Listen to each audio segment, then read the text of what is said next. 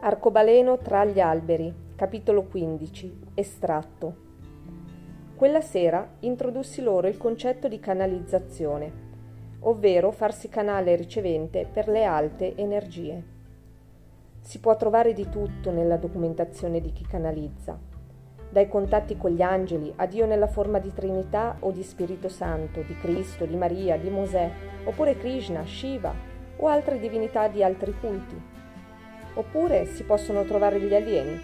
Di solito gli alieni si presentano con gerarchie militari di alleanze spaziali pacifiche, con nomi impronunciabili o risalenti alle antiche divinità terrestri. Famose sono ad esempio le canalizzazioni dei libri di Ra, La legge dell'uno, uscite nei primi anni Ottanta, oppure quelle dell'americano Lee Carroll che canalizza l'entità Cryon. Personalmente ritengo ogni esperienza che io abbia sentito vera ma a differenti livelli di apertura e di coscienza. Mi spiego.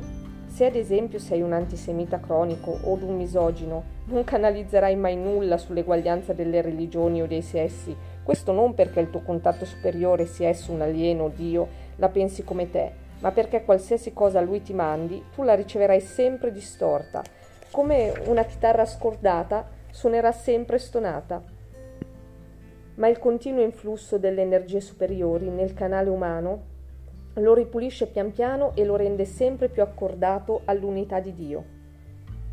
Quindi, in attesa che la musica sia armonica in voi, non vi preoccupate troppo delle dissonanze e non vi arrendete, continuate a canalizzare e prima o poi riconoscerete la sua sinfonia in voi.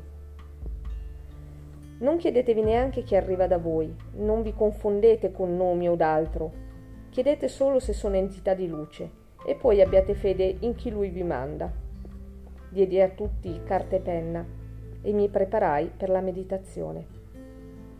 Aspetta, vuoi dire che dobbiamo scrivere? fece la mia amica. Tu non scrivi, non è giusto. Sospirai. Avevo imparato ad avere pazienza con lei, molta, sempre di più. Ma ripagava ogni volta, le risposi con calma.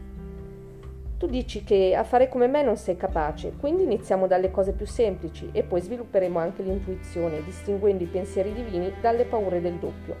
Vedi, mentre scrivi la prima frase ti stacchi dall'aspettativa dell'ascolto e così ricevi il seguito sempre più facilmente. Oggi voglio mostrarvi come sia agevole se ci si mette d'impegno. Sorrisi divertita, come sfidandola a lamentarsi